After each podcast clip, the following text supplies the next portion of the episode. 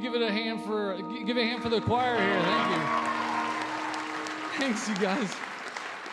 Okay, so I know it's not um, it's not really what you would call a, a Christmas song, I guess. Um, but I'm kind of trying to steal it for Christmas because I, I, I, don't know, because I love the song and also it kind of seems to fit. Um, it's written by, of course, Chris Martin, the guy from Coldplay. Um, but he wrote it because he had just met this girl whose father had just died. And she was heartbroken. And he was trying um, he was trying to make it better. He was trying to be with her and help her to get it through. And he's kind of describing this experience in, in the song. Um, that's the when you lose something um, that you cannot replace what could be worse? That's that's what he's writing about. And basically what he's saying is he's kind of admitting okay this is how this is going to go down um, you're going to go through hell right now because you've lost something that you love and i'm going to try to fix you um, which is what tells you that a guy had to write this song, not a girl, right?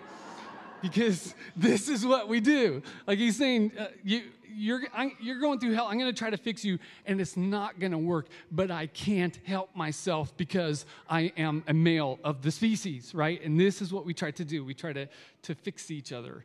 Um, well, we try to fix you. Women, I've noticed, do not do this as much as men. Um, in fact, I don't know, it's like 25 years my wife and I have been married, and she still has to go, like, she'll just, like, when we're talking, she'll just, like, touch me and go, I don't need you to fix it. I just need you to be in it with me. I'm like, oh, yeah, I remember that's a thing that I can do. It's very difficult for us as guys. We want to fix things because, you know, it's either that or feel our feelings. And who wants to, who wants to feel their feelings? So, um, but it's very hard to just sit with people who are living like the worst moments of their life or who feel really stuck in the darkness. And um, when we're really struggling and when we're losing it, it's just somehow, um, it's just in us as human beings. Um, we want to pull close to one another. And at least roughly half of us try to fix things. And um, it doesn't work. It doesn't work because there are just some things that um, that can't be fixed. But for some reason, the presence of the other, um, it helps. I don't, I, I don't know why, but for some reason, well, maybe, maybe we can know why. The presence of another person, it helps us to believe that actually we're not alone, and maybe there is some kind of light that is guiding us towards some destination that we might even describe as, as home. And I think there is a reason for that. And I think that the reason gives us an insight into just what it means to be human, but also um, an insight into um, one of the truths about um, the Christmas story. And the, the, the reason or the truth that I'm talking about is that the difference between, like, I feel like I'm losing it and being overwhelmed by the, the darkness and it feels like the world is falling apart. The difference between that and like everything isn't fixed, but I'm somehow okay and I'm somehow able to see that I do think there's some kind of light guiding me toward a hopeful place. The difference between those two things, um, this song reminds us, is almost always the presence of another person who's in it with us. And, and this song is talking about that. It's reminding us that there's something inside all of us that, that somehow knows the only way to survive the unsurvivable is to band together. And the story that we tell in Christmas is in part um, that we're all in this together. And so we need to be there for each other. And that's a pretty good story, but it's, it's not enough because I can't fix you, and you can't fix me, and we can't fix the world clearly because we are making a pretty good mess of things, it seems to me.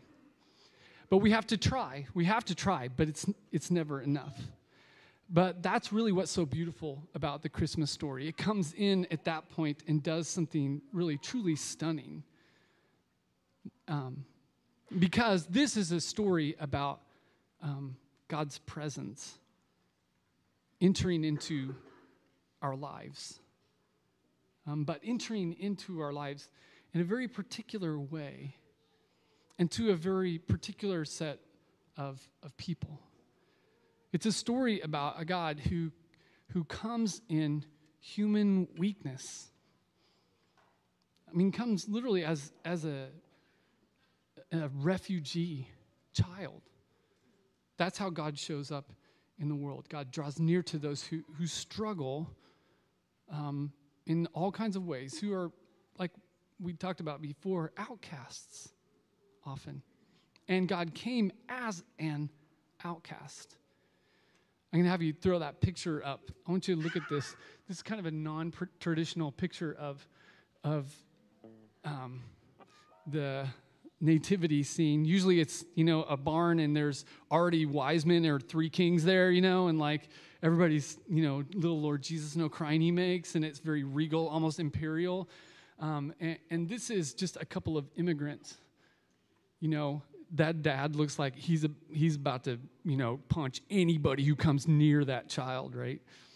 It's just this kind of picture of weakness. I think this is closer I think this is closer to what it was really like than kind of the, the I don't know, the Hallmark version that we often hear. That's the whole born in the stable part of the story. I mean, if you think about it, there's no character in this entire story that really has their act together. I mean, Mary and Joseph are in the middle of a scandalous pregnancy. They are far from home and family. They had to go there to pay their taxes, as we heard. There's just a, a couple of peasants who kind of limp into Bethlehem they're just looking for a place to lay their heads.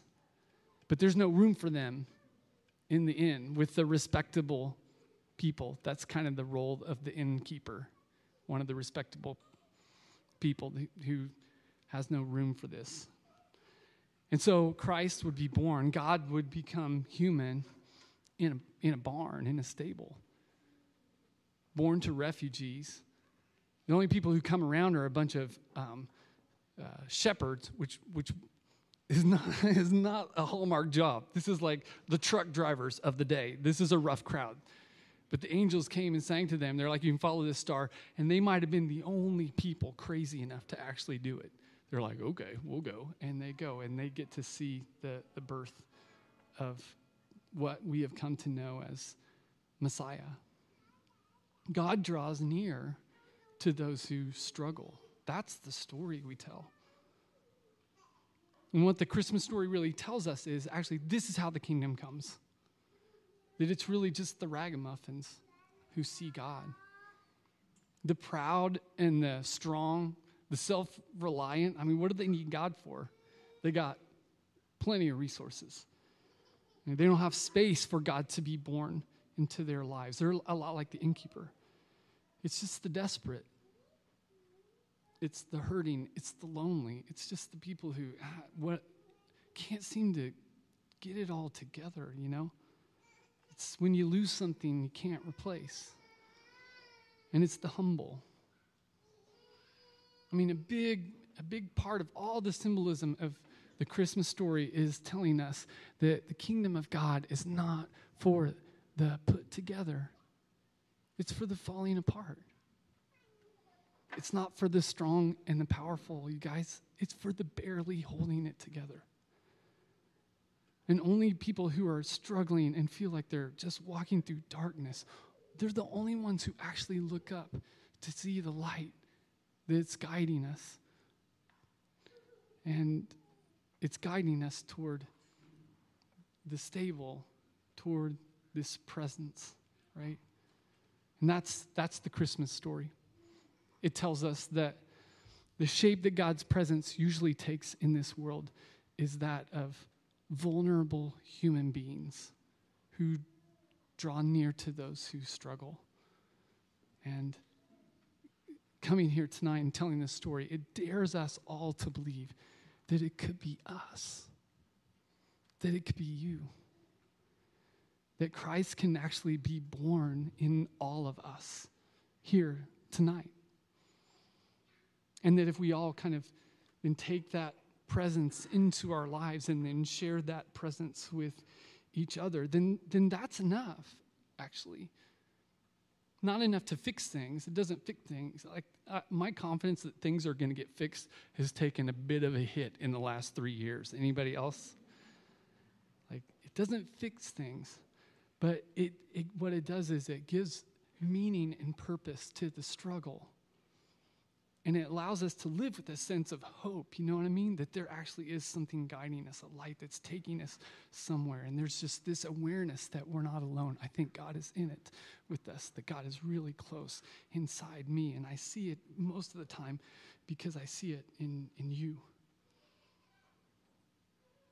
And so before we get on to whatever's next in your Christmas Eve celebration, we're just going to take the next few moments and just be still and just marvel at the story of how God comes to us not in perfection, but in flaws and in, in mess and darkness, not in strength, but as the most vulnerable thing you can imagine a baby born far from home to refugee parents. And that a light has come into the darkness, and the light is guiding us somewhere. It's taking us somewhere.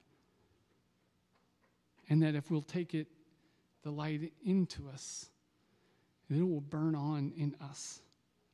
And, and if we let it, we can share it with one another.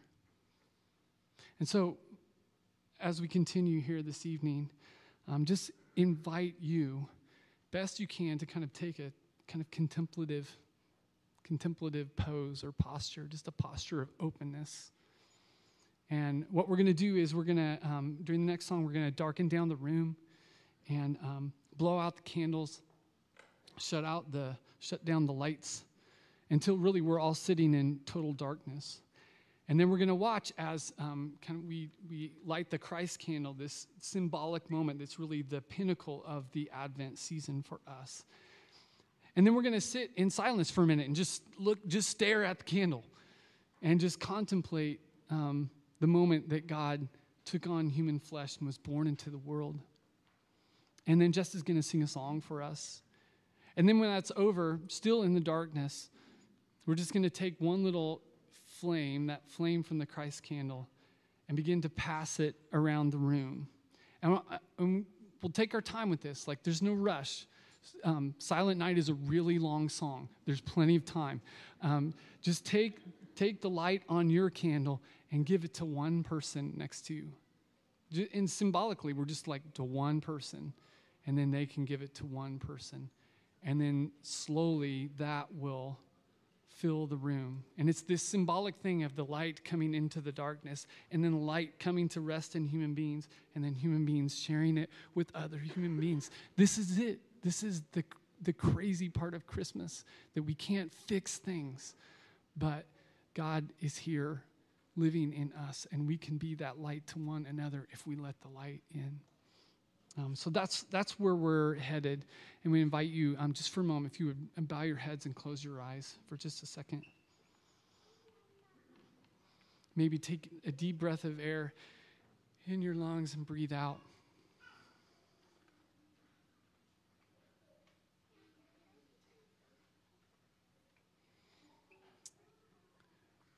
Maybe think about letting down the guards you have around your heart, the worries of the day, of the week, of the night. And try to just take a posture of openness.